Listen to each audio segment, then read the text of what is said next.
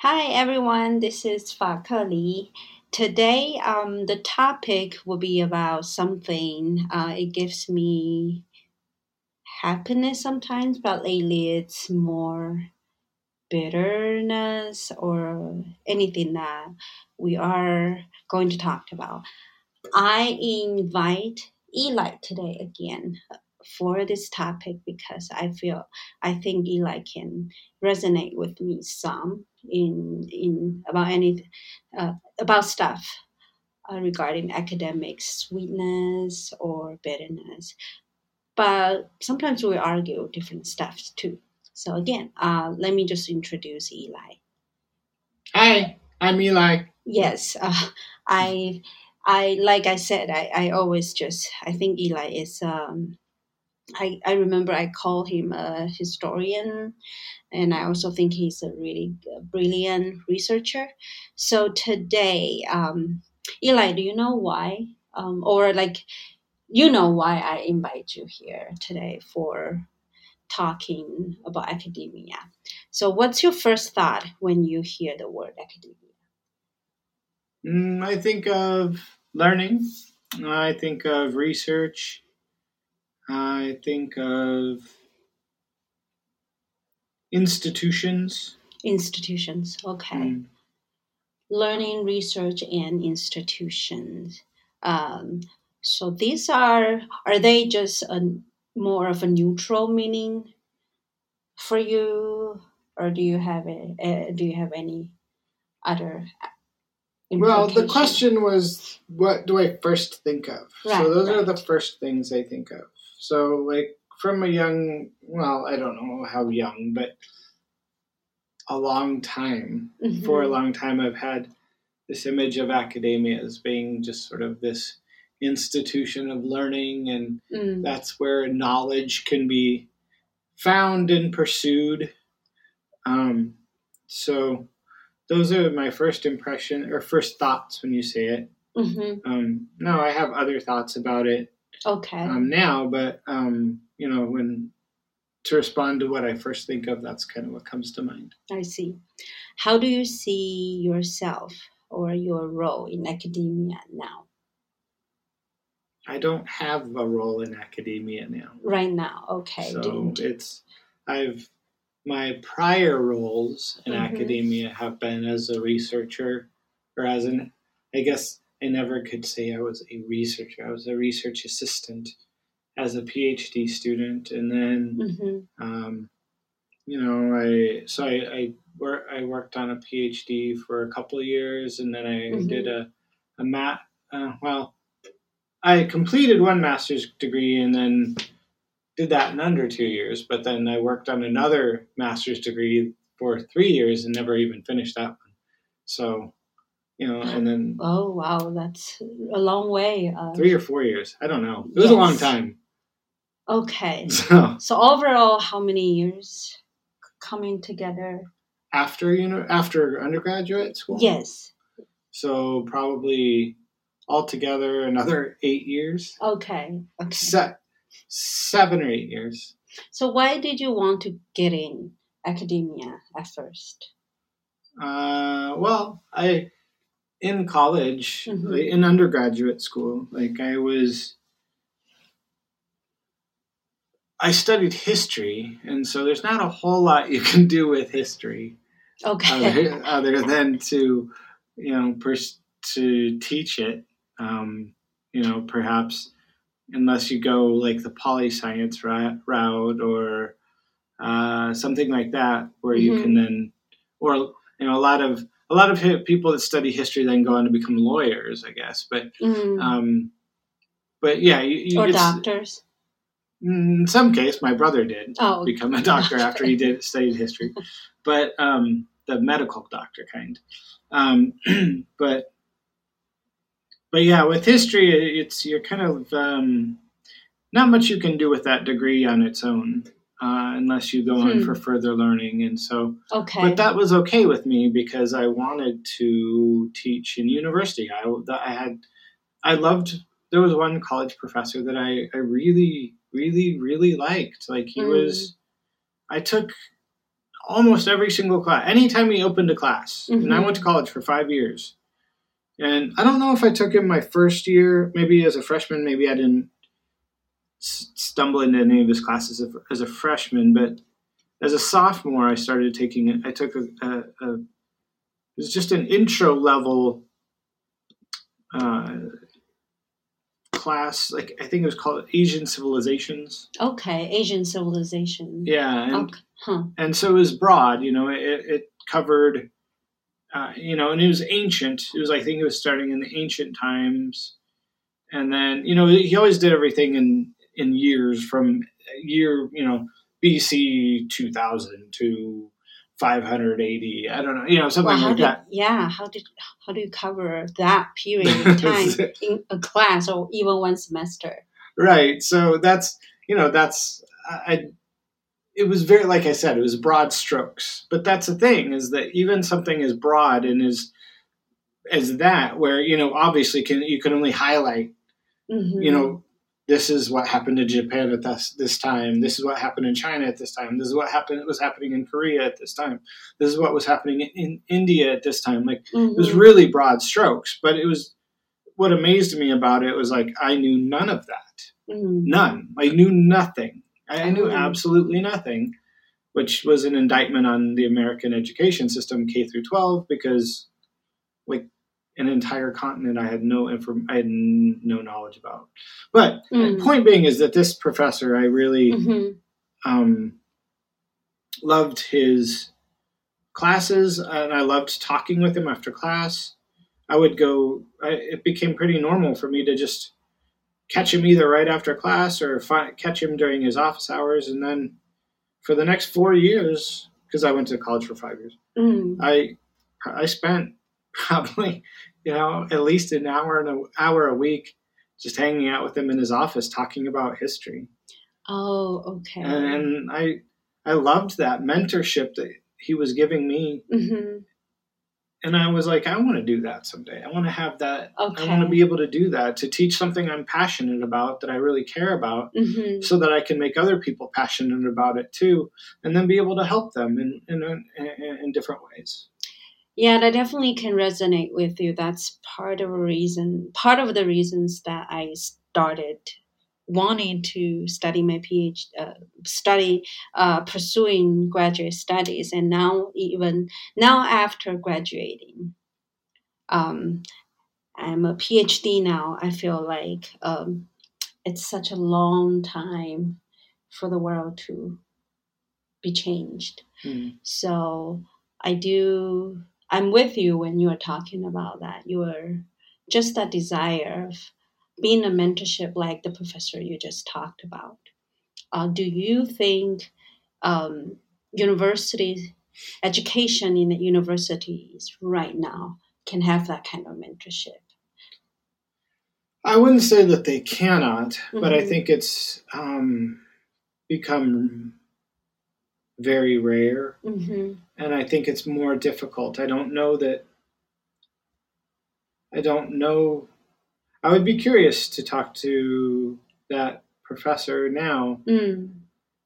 um, to see if he still has relationships with his students that are like Mm. the one that he had with me and had with some of my classmates because, you know, we, you know, he also is. Um, well, you know, there were a lot of my classmates during that that, that time that got on with him really well too, and Mm. mhm. Um, but I don't think that it's as easy now. Or not, not like easy is not the right word, but I don't think it's. Number one, I think professors now seem to have so many more administrative duties than they did in the past, Yeah, that one I can agree. Yeah. and they're also under so much pressure to be constantly publishing. Hmm Um, where you know maybe thirty years ago it would have been you know if you published you know five five articles a year in one year Mm. and that that would be a you, people in your department would probably think wow you're really going above and beyond this year. But now it's almost like that's if you publish fewer than five articles a year you're probably not going to get tenure. Right, right. I remember we talked about publishing that the whole mm, crazy industry of publishing that we see now because we were PhD, we were in the same PhD program. Um, how many years ago? Just two years Two ago. years ago, I think. Yeah, just two years ago. And um, I myself have my own critique about publishing because usually it's a lot of my. Um, I will have a lot of counter narratives about this whole knowledge hegemony because I study critical theories. Um, how do you think about the whole knowledge hegemony in academia or the academia produce in the world right now? Can you give a little bit more specific? Like, What do you mean by the he- hegemony in, in academia, of hegemony of knowledge in academia? Okay, okay, maybe I'm like using sorry um, for for also our audience. I'm using jargon again.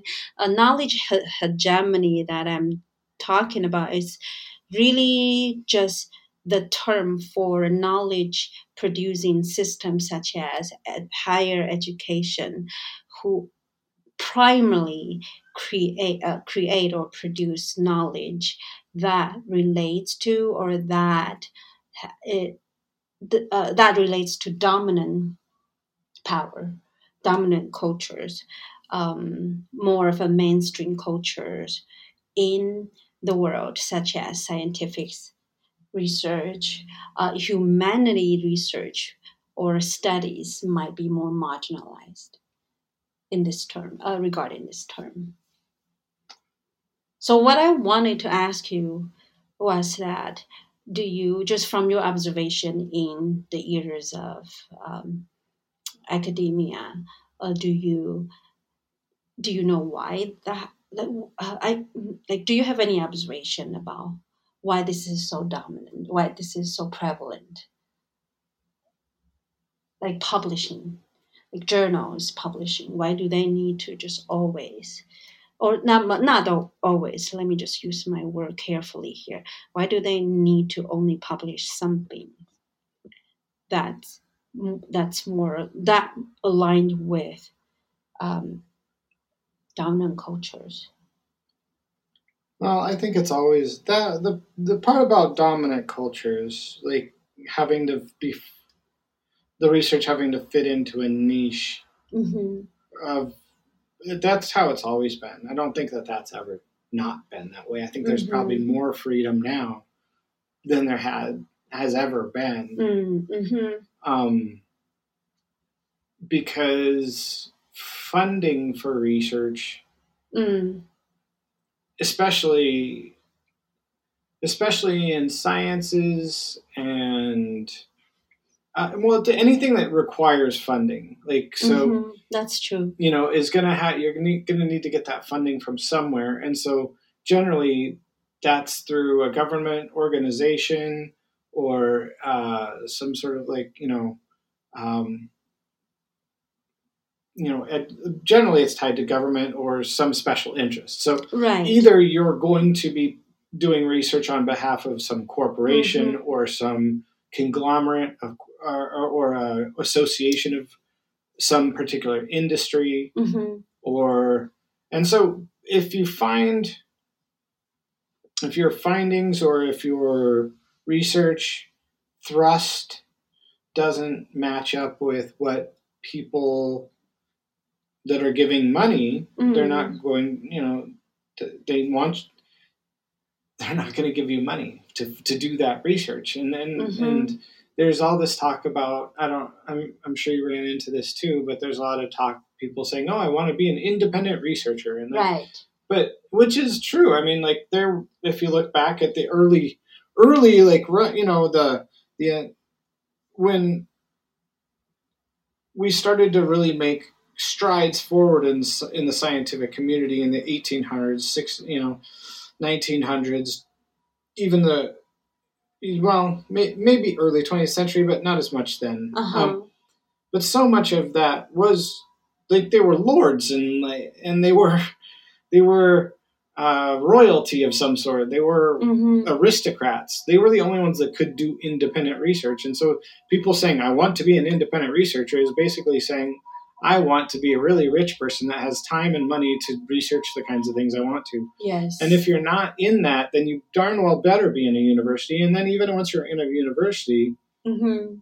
you bet if you if your research requires, you know, more than just what you can like and that maybe if you're just doing theoretical research, then Mm-hmm. maybe you don't need a whole lot. Well, even then, depending, it's, it depends on what you're researching. If you need money, if you need things to do your research, you're going to need funding, and therefore you're always having to convince someone to give you money. And then people that are interested in health aren't going to want to, you know, like funding health uh, Right. re- research in the in the medical field. They're not going to fund something that you know may shine a, a, a a poor light on that same medical industry. Mm-hmm. So Right. So, do you think?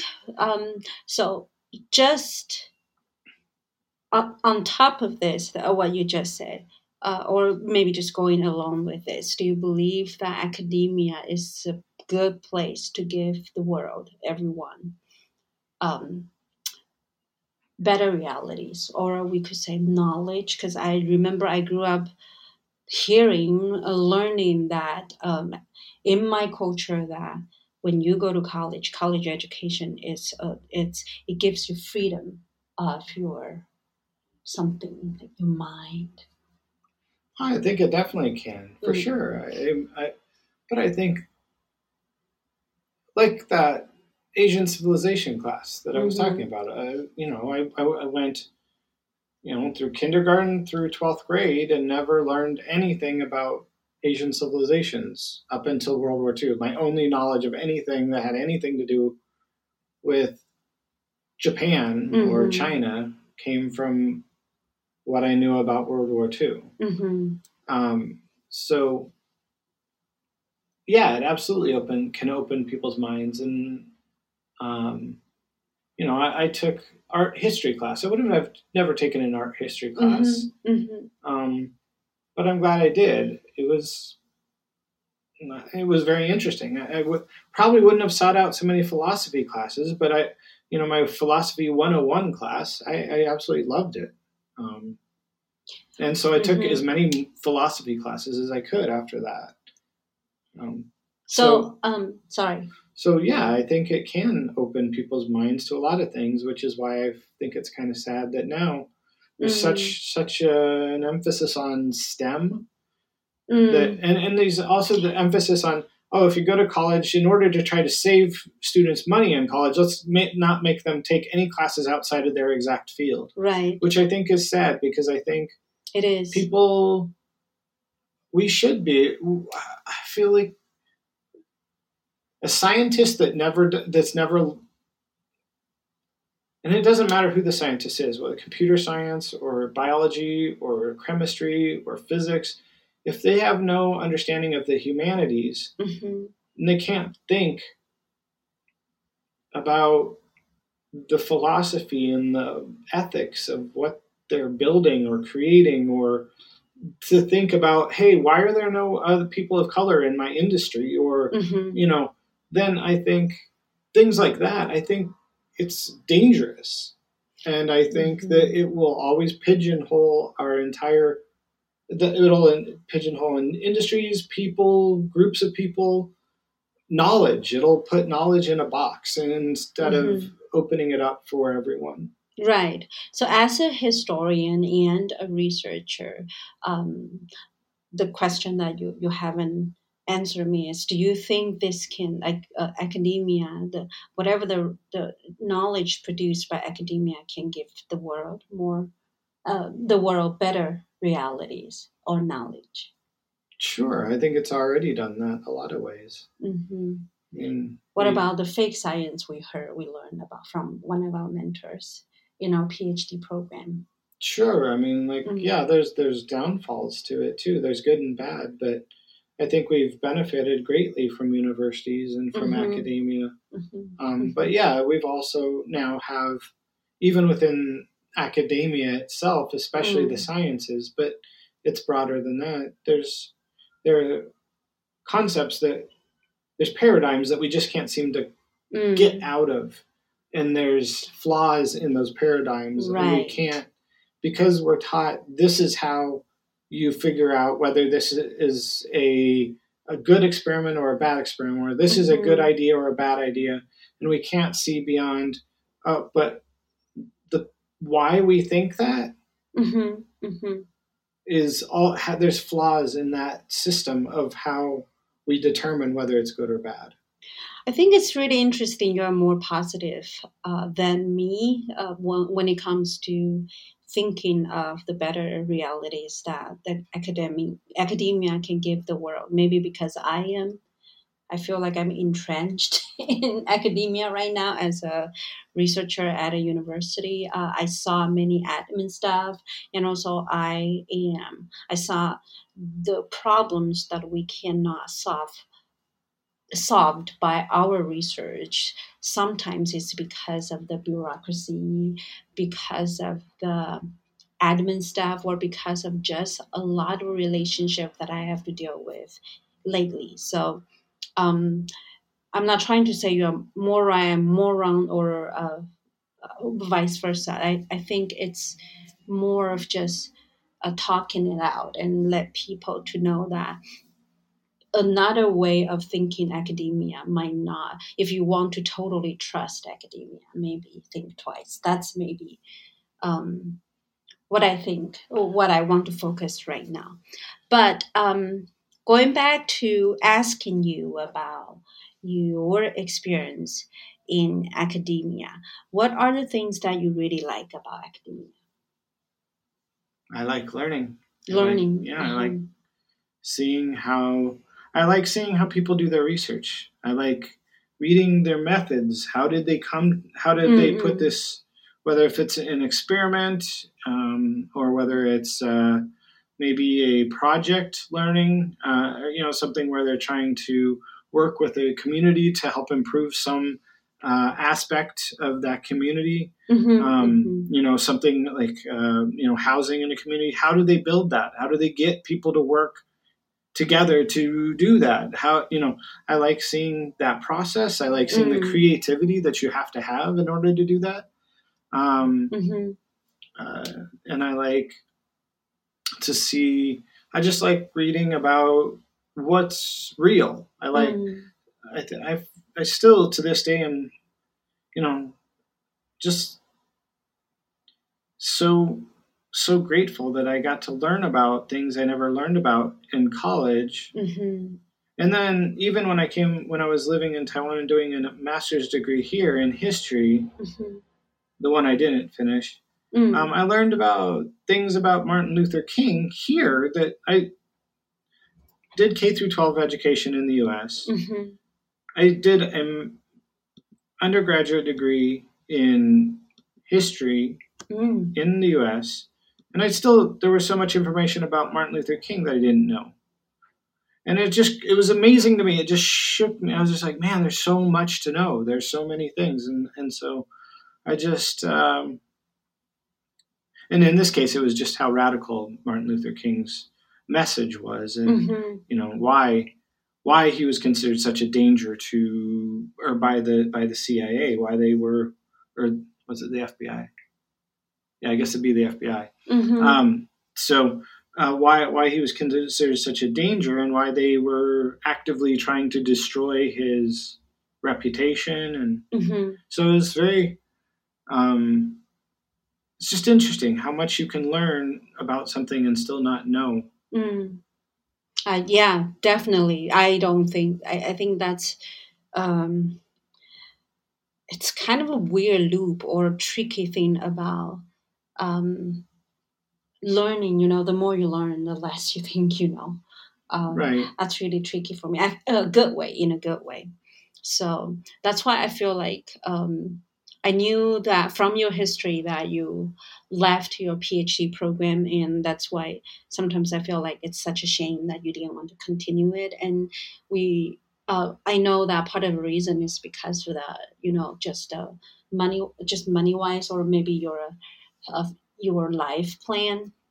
So, what do you dislike about academia? I know that's not the, the only reason you left. Mm, I guess the way that it is now, it's it's so competitive in a mm-hmm. zero sum sort of a way, um, right? Where uh, you know, just this like professors having to spend so much, like having to produce so much work, mm-hmm. uh, so much research, so much, so many papers, so many books, so many articles, so many whatever, and then they don't have time for their students now. And even if they're good professors and mm. they'd like to be spending more time, yeah, with their that they even if they're a good professor, mm-hmm. they and they'd like to, they just don't have the bandwidth to do it. Like my advisor when I was in my PhD program was he's a good person. Mm-hmm. He's a good professor. And he's kind. Mm-hmm. But I, it, it, after two years, I still have no relationship with him you know, mm. like you know, just because. Uh, and I was his research assistant, so okay. I just I worked with him. It's it's mm-hmm. not like, you know, it's just, you know, I just feel like the, we're asking too much, and then, mm-hmm. like I said, it's a zero sum game. So like, the more you expect of professors just to show that they're the best, then mm-hmm. they're not the best at everything anymore. They can't be who they need to be to their advisees to their students. They can't they don't have that time. And then you're calling them away from their families and mm-hmm. you know and universities are often call, talking about social justice but you're literally like not the people that work for you or don't have time to take care of their own families. Like it's just right. it's, that's not right. That's a really good point. So do you think that i uh, do you think that um, he couldn't give you the, the the kind of mentorship you were talking about the, the, the last professor as the last professor. Absolutely. Yeah. Mm. No, it was very different. Very and and they're different people, so you can't expect the same thing, but mm. um, with different titles. Right. Do you right. Yeah. I mean you'd think as an advisor a PhD advisee, uh-huh. I would have more of a relationship with them. Right. But That's you true. know, just an under a random undergraduate you know, kid studying history got to be very close with my professor back then. So. Yeah. So, and um, what's the pros and cons when you after you left after you left your PhD program and kind of really officially quitting being in academia? Uh, the pros, I guess. Mm. I don't know. Mm-hmm. Um, I loved being in the PhD program. Mm.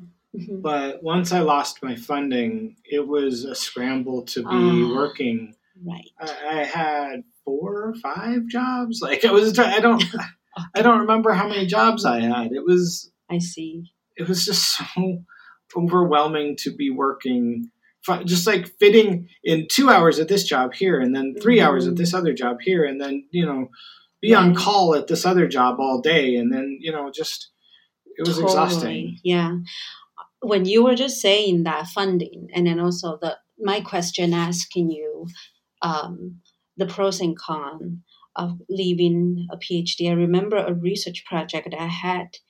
I had spent many hours to to look for. It's about the finish rate of PhD students. That almost became my dissertation topic.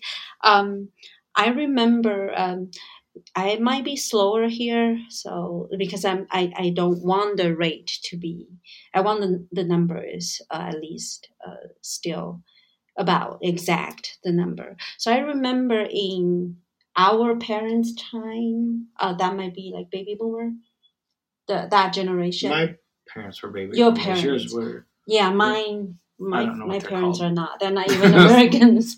Um, so baby uh, uh, okay around that time um, the finish rate is about 70% For PhDs? Yes, yes. And then the rate that they, they could get a professorship is about 80, 75 to 80%. And when it get goes to uh, 1970s and 80s, it became uh, 30%, about 30% of finish rate PhD students. Um, and then in our generation, in about uh, 20s, 20s, that's about 15 to 20 percent of finish rate and the rate to become to have a professorship it became lower than 10 percent. So that i remember i talked to you about that and here is the thing i the the reason i wanted to to talk about academia it's more uh, for our audiences thinking of pursuing a PhD, and also thinking of people like you uh, leaving PhD program are actually much more than people who are actually finished. When you talked about funding, I thought about that. I I do believe that I could finish my PhD. A lot of the reason was that I got most of the funding. Mm-hmm. Otherwise, people like me without a lot of resource resources or family support, financial support, not because they don't want to, it's just they cannot. And people, you can, it's really common sense that tuition is so expensive, especially in the United States. So, so my last question for you is that um, if there is a person younger younger adults, younger person asking you right now, talking about that they want to be a PhD, they'll pursue a PhD. For me, lately, my my answer or my suggestions will be always that if you really want to do it, yes, of course, that like following your dream is also really crucial to the well-being of your life. And I also remember to uh, when we were PhD students, colleagues together, and also we before we had the same dream of becoming a professor. Now that dream is kind of dwindling now because of the career wise. The career is itself a bad career. It's so many factors outside of just being a professor. So, what would you? Uh, what would be your advice for people who want to pursue PhD? I would say that look at those numbers that you and I talked about already. Mm-hmm, look mm-hmm. into what are the chances of doing what you really want to do. Mm-hmm. Um, also, what's your field? Mm-hmm. If you're in the humanities, uh, right? Those those professorships are not only difficult to get, but they're actually shrinking in numbers. Yes. Lots yes. of humanities programs are lo- losing entire departments, are being cut from schools, and mm-hmm. Um, mm-hmm. If you're in the sciences, the sciences manage to seem to survive no matter what. Mm-hmm. mm-hmm. So if that's what you want, I, you'll. The, the great thing about being in the sciences is if you, even if you don't become a professor, you'll get a job in the industry, whatever industry. Mm-hmm. Like if one of our na- my neighbors when I was living in uh, at the university when I was a PhD, he was uh, he was I forgot which of the sciences he was in. Whether I can't recall. I think it was chemistry. Mm-hmm. You know, he didn't he he didn't get a job as a professor, but he had multiple industries. You know, mm-hmm. that or you know companies that were you know offering him positions. So okay, if you're in a field where you know that education will, will absolutely be rewarded, then fine, yeah, that's that's great. Mm-hmm, but mm-hmm. Um, if I don't know, just you know, really look into what, are, what know what you're getting into before you start. Mm-hmm. Right. And if you're, uh, you know, I had, if you remember, we had some colleagues or some classmates who were older folks that had already basically done their careers and they were now just wanted to get PhDs because they wanted to get PhDs and mm-hmm. they were willing to pay for it. So fine. Right. Yeah. That's, yeah. That's fine. Yeah. So this is really just uh, suggestions. Like I, I always feel I I always feel like um, I'm. We are not saying that these suggestions are is something you really have to do. Really, it's just a reference, and then for people to get to know a little bit about academia. Thank you for coming and talked about academia. It is always a pleasure. All right, so I I hope that you can come in again next time. Bye bye.